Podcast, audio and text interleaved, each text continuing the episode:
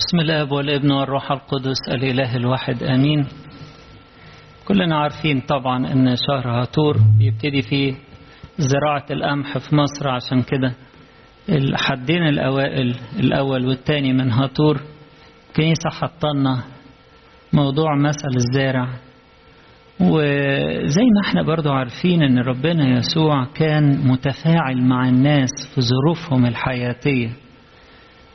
الأراضي بتاعت إسرائيل فيها مناطق جبلية كتير ومراعي ففي راعي غنم فكان يحكي عن الغنم. وأيضا فيها أماكن صالحة للزراعة وبيزرع فيها فحكى عن الزارع والزوان والزرع الجيد. وفيها بحيرات بحيرة مشهورة بحيرة طبرية أو بحر الجليل فيحكي أمثلة عن السمك وعن أن ملكوت الله يشبه شبكة مطروحة في البحر وهكذا. فدايما السيد المسيح طريقته أن هو يتفاعل مع الناس في ظروفهم الحياتية وينقل لهم خبرة الملكوت جوه حياتهم البسيطة اللي هم عايشينها. بيزرعوا أو بيصطادوا أو بيرعوا غنم أو امرأة بتعجن دقيق. ينقل لهم مذاقة الملكوت من خلال الأمثلة البسيطة اللي هم عايشينها. مثل الزرع من أكثر الأمثلة المحبوبة لينا كلنا. و حاول شوية نقط بسيطة كده فيه لكن يهمني الفكرة الرئيسية كيف نستعد لسماع الكلمة؟ أو الاستعداد لسماع الكلمة؟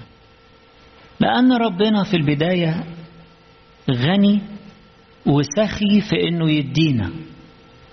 بس إحنا بنستقبل إزاي؟ كلمة ربنا حية وفعالة وربنا بيرسل بس المهم مين اللي يستقبل؟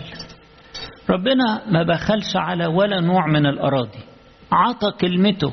لكل الأنواع لكل الأشكال من الناس وكل أنواع القلوب. لكن المهم هل إحنا بنستقبل كويس علشان نقدر نجيب ثمر ولا لأ؟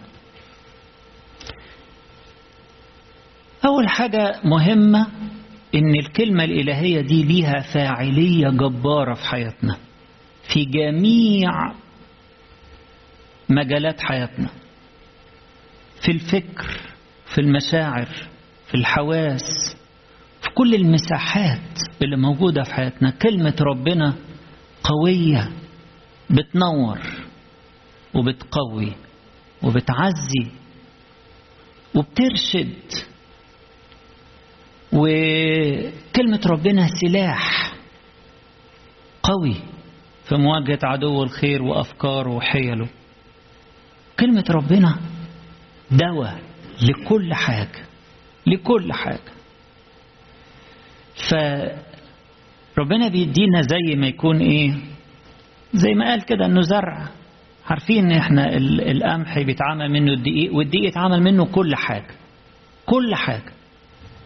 كل أشكال الأكل وألوانه ممكن تتعمل من الدقيق ده. هكذا كلمة ربنا تفيدنا في كل المجالات في شغلنا في بيتنا في صداقتنا مع بعض في علاقتنا بالآخرين في تعاملنا مع المشاكل والمتاعب والتحديات. كلمة ربنا نافعة في كل مجال. كلمة الله حية وفعالة وأمضى من كل سيف ذي حدين. دي في عبرانيين أربعة. أمضى من كل سيف ذي حدين يعني القديس بولس الرسول كان غاوي يقول التشبيه ده إن كلمة ربنا زي السيف وده تشبيه موجود كتير في العهد القديم وفي العهد الجديد لأنه بتقطع بين الباطل والحق بتقطع بين الظلمة والنور سيف يفصل. فكلمة الله حية وفعالة وأمضى من كل سيف ذي حدين وخارقة إلى مفرق النفس والروح والمفاصل والمخاخ ومميزة أفكار القلب ونياته. تنور وتكشف. لو أنا في حاجة مش مظبوطة كلمة ربنا تكشف. جميلة الصلوة بتاعت داود النبي اللي قالها في المزامير. اختبرني يا الله واعرف قلبي. امتحني واعرف أفكاري وانظر إن كان في طريق باطل واهدني طريقا أبديا. إزاي ربنا يمتحننا يمتحننا بكلمته. كلمته تدخل تنور تكشف أفكارنا وتميز نيات القلب. كلمة ربنا ليها فاعلية في كل مجالات حياتنا. نقطة كمان إن الكلمة وزنة بناخدها. يقول إحنا كده هنخاف. نخاف نسمع عظات لأن كل كلمة وزنة لازم نستثمرها. كل كلمة بنسمعها دي بقت وزنة في إيدينا. كل كلمة بنقراها بقت وزنة في إيدينا. كل معرفة روحية وخبرة بقت وزنة في إيدينا. يجب إن إحنا نستثمرها. طبعا قبل ما نستثمرها نقدر قيمتها. نقدر قيمتها. ونبقى مستعدين إن إحنا نعمل بيها. وفي ناس بتسمع وبس. آه. في ناس بتسمع وبس. تعملش حاجة كلمة تنزل زي أرض الطريق كده. الشيطان يخطفها. ناس مش مستعدين ينفذوا.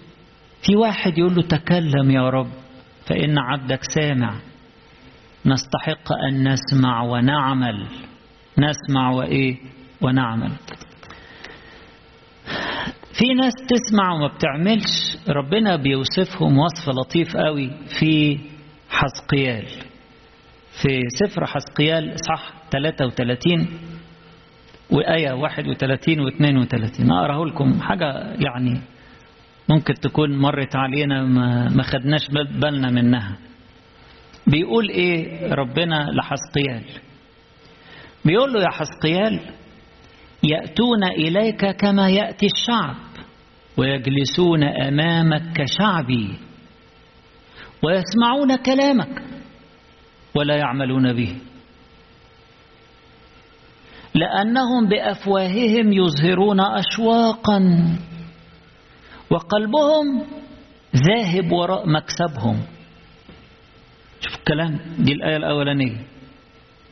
آية 31 يقول يجوا قدامك كده زي شعبي قاعدين كده بأشواق وبأفواههم يا سلام تكلم تكلم عايزين نسمع.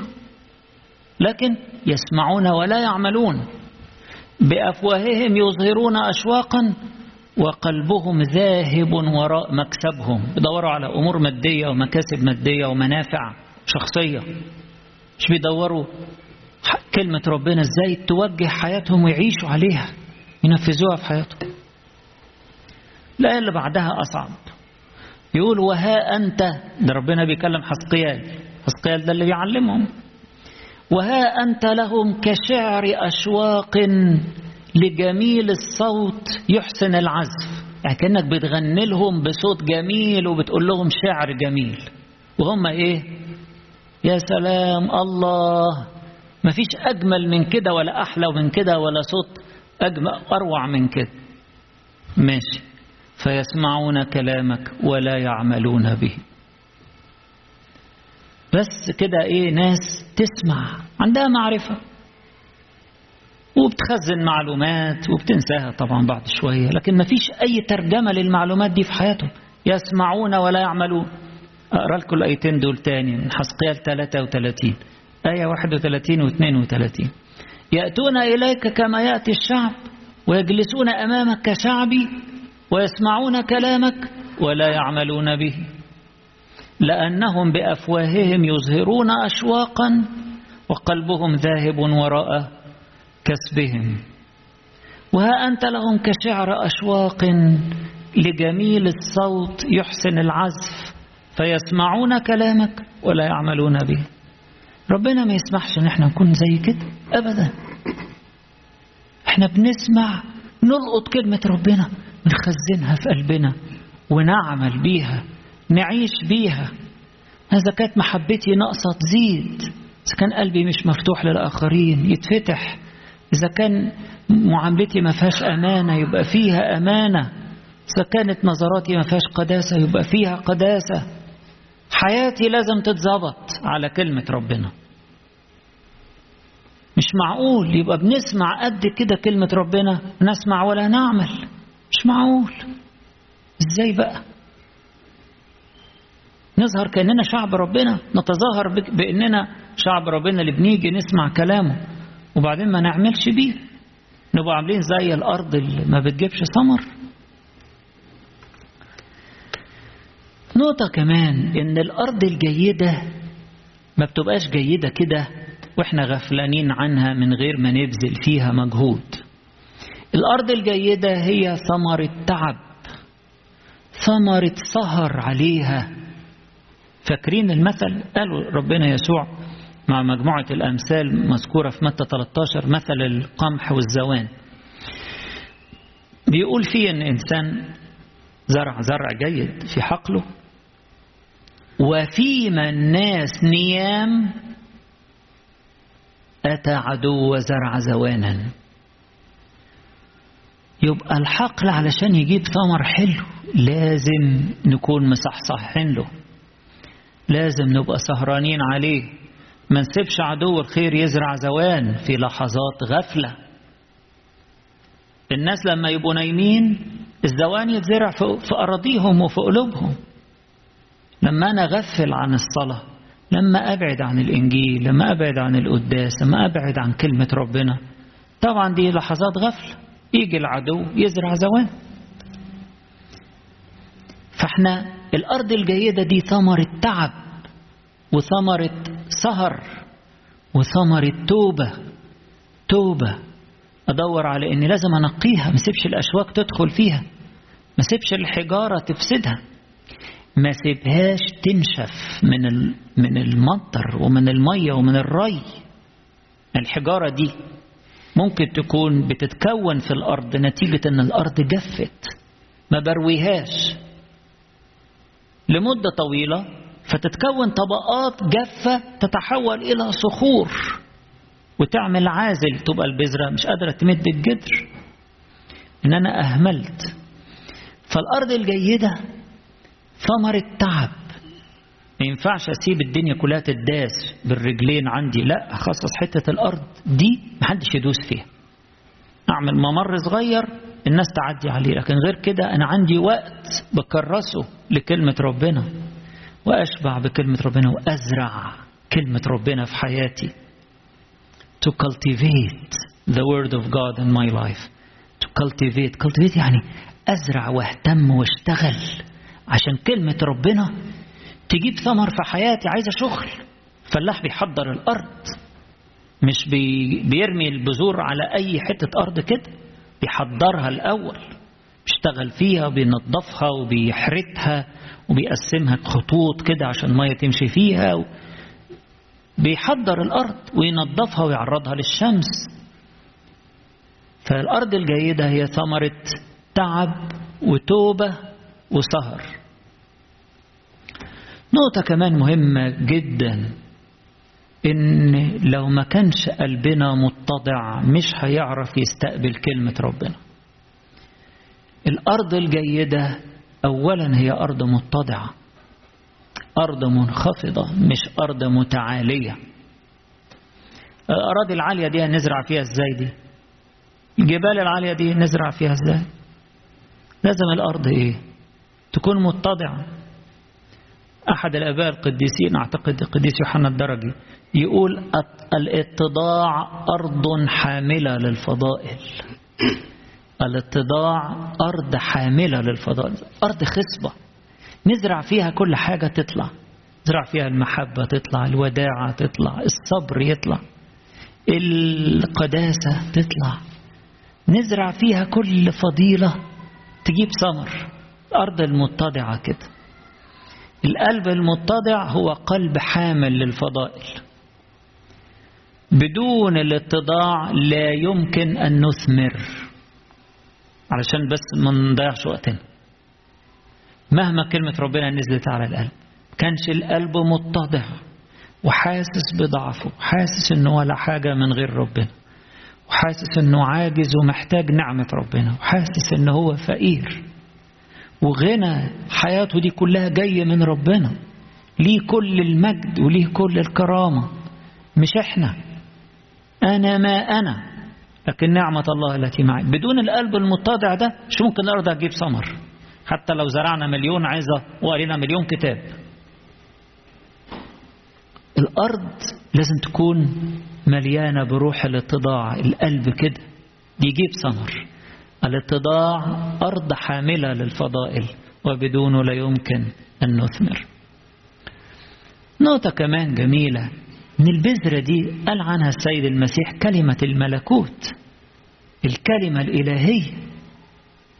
طب نقول البذرة دي هي المسيح نفسه هي المسيح نفسه اللي بيدخل في القلب اللي قال على نفسه في يوم من الأيام دي جت في يوحنا 12 الحق أقول لكم إن حبة الحنطة إن لم تقع في الأرض وتمت فهي تبقى إيه؟ وحدها. ولكن إن ماتت تأتي بثمر إيه؟ كثير. كان بيتكلم على نفسه إن هو لازم يموت ويدفن في الأرض ويقوم فيأتي بثمر كثير جدا.